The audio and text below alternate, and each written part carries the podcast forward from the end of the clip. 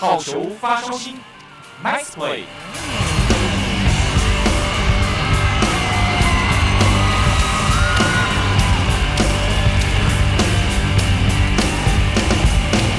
Hello，各位中华职棒的球迷以及汉声电台的听众朋友们，大家好，欢迎收听本周的好球发烧星，我是子敬。今天的节目呢，还蛮特别的，算是好球发烧星的番外篇。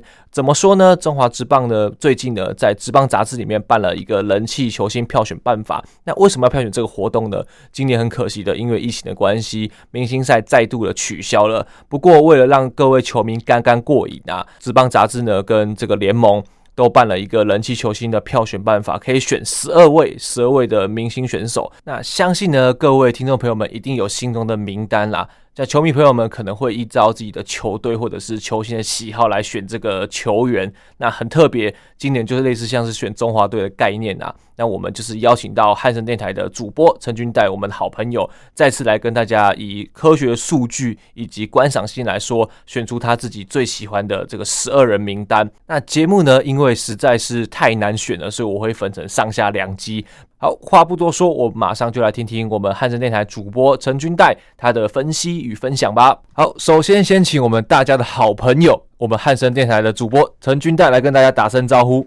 Hello，大家好，我是阿戴。只要找君代来呢，一定有很好的主题可以跟大家聊啦，不管是名单预测啊，或者是夺冠预测。那今天不意外就是要聊聊关于名单的主题啦。但开始之前呢，先进到夜配时间，总是要给君代一个夜配的时间啊。终于熬媳妇熬成婆啊！君代是不是有开一个新的节目来跟大家分享一下？对，就是我在呃，如果你在各大的 Podcast 平台的部分，就包括了像是 Apple Podcast 或者是 Spotify。那我开一个运动益言堂，那益呢是奇异博士的益，我都这样子跟人家介绍。那这个节目呢，其实呃我们可能比较不会像其他节目，大部分聚焦在台湾很热门的棒球运动上面。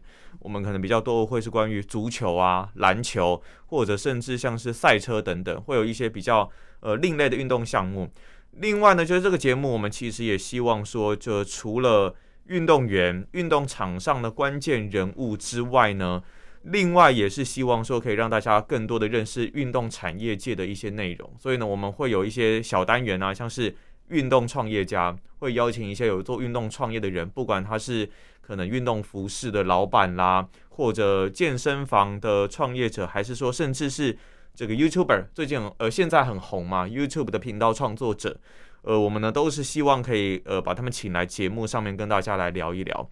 那另外最后还有就是一个我觉得蛮好玩的啦，是留言终结者。诶，那是什么意思啊？因为因为其实在呃整个运动界有很多的一些传说吗？以讹传讹吧，就是有一些的内容，大家可能会觉得就是从以前然后这样子一流传到现在。比方说可能呃女生如果做重量训练，那有。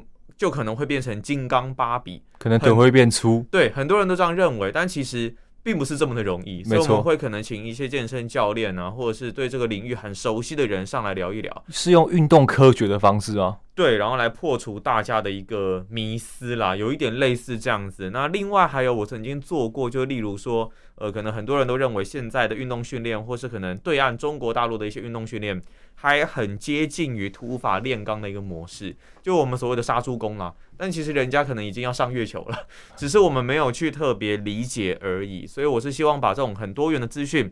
带到这个 podcast 的节目当中，运动一言堂，那大家有兴趣的话都可以去听看看。那必须问一下，从上次访问你到现在，你的 YouTube 频道有没有因为这样子而多了几颗人的订阅呢？好像没有什么显著差异。抱歉抱歉，我检讨一下，我检讨一下。没有没有没有，我必须要说，哎，上次名单分享就是大家的反应是还 OK 的吗？哦，OK 是不是？是 OK，因为大致上其实就是。就算是比较梦想的名单嘛，虽然说不出意外的名单，虽然说最后没有成型，算是完成一个心愿啊。对，我们可以呃组建一个我们心目中的最强中华队的这个名单出来。不过最重要的是，既然分享到节目，就一定要上 Apple Podcast 上面去评五颗星。对，没错，就是如果应该是说。呃，大家如果喜欢我们，就你听了你觉得还蛮喜欢我们的节目，那你可以帮我们帮我订阅一下《运动一言堂》节目。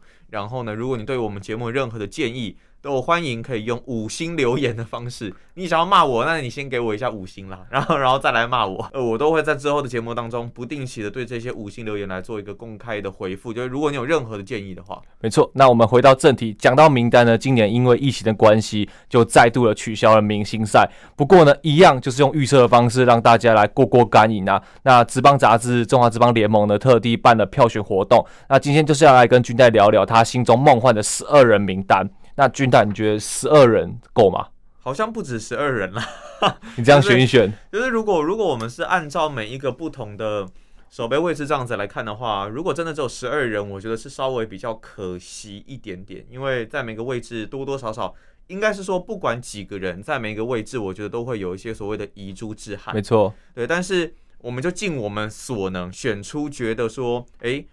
最能够符合整体的战力预期，还有我甚至也希望把他们的一些可能这种秀的一个能力，没错。如果是要一个明星队的话，观赏性啊，对对对对对对，可能他投球不管是在球技上面啊，或者是在他的个性上面，我觉得是都可以列入到考量里面，算是一个圈粉的概念啊。对对对对对，没错。那我们就先从投手开始，先发投手，你会选择的位置的选手是谁呢？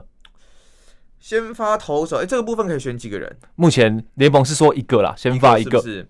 如果真的 真的只能够选出一个人的话，我真的不是因为我是狮迷所以才这样哦，一开始就直接表明说你也都要选同一师的 球员，我就狮迷，我必须跟大家讲。可是我觉得还是要客观，但是对我来说，其实我会选择布雷克。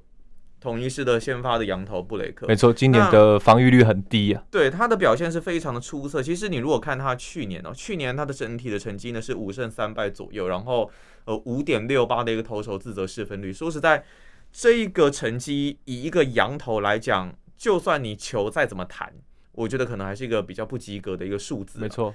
那如果说以今年的一个成绩来看，到目前为止真的是我觉得很狂啊！十三胜三败的一个成绩，这个胜场数是跟兄弟的德保拉来并列。没错，那防御率是直接压低到了二点零九。我觉得说实在，这样子的一个幅度，已经不是说我们今年球可能比较不弹。我觉得是他可能在适应了整个呃中华职棒的环境啊，适应打者，毕竟有去年的经验了。对，甚至是气候的部分，因为他其实这样子呃前前后后也应该，如果今年整季待满的话，应该也是大概一年半左右的一个时间。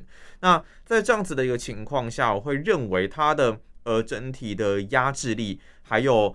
他在环境适应上的一个能力，再加上他整季就是，我觉得到目前为止他都是一个很稳定的一个表现啊。防御率其实也只输给德保拉这样子而已。没错，没错。那当然，对我来说，我会觉得他在整个稳定性上。是我会比较喜欢的一个人选，但我当然会觉得，如果能够选两位的话，那是最好的一件事情。那第二位应该就是对了。第如果如果真的真的可以选第二位的话，我觉得兄弟的德保拉这也是毋庸置疑嘛。但你好像感觉没有啊，没有没有，我这边很 OK 啊。德保，因为说实在，德保拉他去年拿下了年度 MVP 嘛，没错，这种投手能够拿年度 MVP，说实在真的不是一个很常见的一个情况。而且今年有可能又是蝉联三连三冠王。对，那以。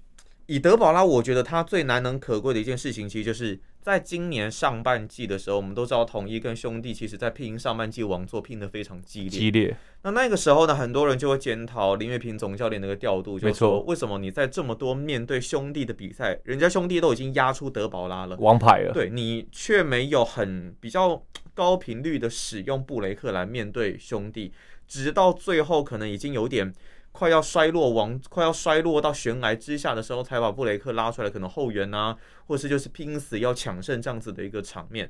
所以说，德保拉他在面对这种关键战役，在面对这种关键必须要不手软的时候，虽然去年台湾大赛他表现并没有那么的理想，没错，但是以他的一个整体的成绩来说，加上他又是一个左投的特性，我觉得如果能够带上他，绝对是一件好事。没错，对，但。这一边，因为我们选的其实都只有目前就只有羊头嘛。那如果说我们一定要加一位本土的话，我觉得还是要支持一下就台湾本土的小朋友这样子。那我我觉得说徐若曦绝对也是未来了，应该可以说是未来在明星赛，甚至你可以说他是整个在中华队王牌接班人的一个地位上，一定有他的位置。如果他保持身体健康，我们都知道职业运动员最怕就是运动伤害嘛。如果他能够保持身体健康，我觉得绝对没有问题。当然，他有这种一百五十公里以上球速，还有他这独具特色的圈质变速球，没错。对，我们都觉得他绝对是。你看他今年三胜六败，这个成绩我觉得当然是参考用，因为还有很多的用球数限制啊，或者是在保护机制的政策之下，对，叶军章总教练在保护他。对，那另外就是还有他这种二点四零的防御率，还有他这种在今年我记得一开季吧，面对兄弟的比赛应该是三点二局十一 K 吧，没错，对对，所有出局数都是三振嘛，所以当然他的投球心态需要做进步，毕竟你也不可能一直拼三振去消耗你的用球数，但是我觉得他是一个。也算蛮聪明，而且具有十足压制力的一位投手。就算他状况不好，你可能也很难看到它是一个大爆炸的一个状态。没错，我觉得稳定性在这种年轻投手身上能够这样子看到，我觉得是还蛮难能可贵的。没错，那来到中继投手，中继投手虽然说名单上、欸、你没有分享你的名单哦，啊你嘞？哦，我 我当然是选德保拉啦。哦，OK，可以。中继呢，虽然说联盟上面圈选中继只能选一个，但是我觉得太苛责我们球迷了。为什么呢？我觉得中继投手他开出来名单，目前在名单上面看起来像曾俊岳啊，或者是等等年轻的好手，都今年表现都非常优秀。那我们就私心，我们就选来选三个，三个是是，三个你怎么选？三个的话，当然，我觉得如果论经验还有长期的一个稳定性来讲，也不能说长期了，但就是至少去年球季有过一些证明的。那吴俊伟，我觉得会是我第一个想要带进来的人。那因为。当然，他今年球季我觉得表现还是很棒，十九次中继成功，在这个排行榜排名第二啊。那另外他的防御率其实也只有一点七一，所以我觉得这要带他应该是毋庸置疑啊。虽然大家球迷都是共识啊。对，虽然他还是很年轻，但是我觉得这个年轻你就是让他出赛，然后累积他的经验，面对各种状况去慢慢的让他成长。我感觉他在投手球上面的姿势的表现。我感觉跟徐若曦有一点像，为什么？就是说年轻，就有点像初生之犊不畏虎的概念，一上来就可以压制打者。对，而且其实说实在，他的我我原本比较担心他的问题可能会是在控球方面的一个状态，这可能是很多年轻球员必须要面对到的一个问题。但是，呃，其实，在随着经验的增长，我觉得这一部分都是可以慢慢的再做一个修正。没错。那另外第二位的话，我觉得乐天桃园的豪进，对，他算是也很。强大、很稳定的一位投手，以今年成绩来说呢，二点七三的防御率，基本上这个数字，我觉得要担任一个称职的中继，绝对是没有太大的一个问题。表示你没有爆掉。对，那当然，他比较大家比较担心他的是他的一个出赛的频率啦。当然，他目前三十八场的出赛。主要的问题是，他在九月份的时候，可能有好几场比赛，他是属于连续出赛的一个状况。没错，那个时候呢，郑豪居总教练其实也有出来说，呃，他有询问过豪进的意见，到底可不可以投？对，当然，我相信没有投手会说自己不能投啊。没错，就是我觉得这问了也是白问。你如果是身为总教练，或是你身为一个球队的要掌控球员出赛场次的一个人，我觉得你必须要借有很多科学化的一些数据，然后还有他场次上面的控制、球数上面的控制。